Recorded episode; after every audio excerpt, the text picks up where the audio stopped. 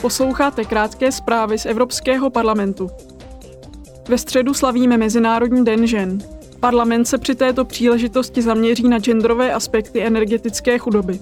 Matky samoživitelky a další svobodné ženy mívají totiž s placením účtů za energie větší potíže než svobodní muži.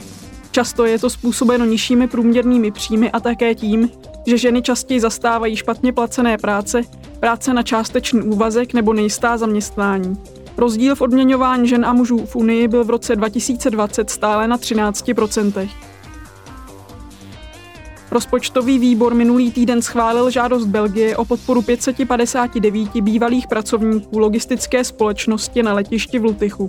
Unijní podpora ve výši téměř 2 milionů eur by jim měla pomoci najít nové zaměstnání a rekvalifikovat se nebo začít podnikat. Pracovníci byli propuštěni poté, co se firma rozhodla přesunout část svých aktivit do Paříže.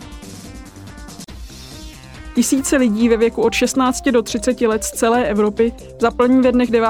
a 10. června Evropský parlament ve Strasburku, kde se bude konat letošní ročník Evropského setkání mládeže.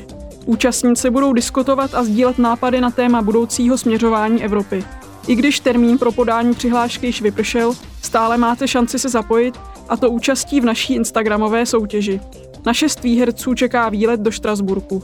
Stačí sdílet svou fotku se 3 přáteli, kteří by se podle vás měli také zapojit do soutěže pomocí hashtagu i2023contest. Více informací najdete na internetových stránkách Evropského parlamentu.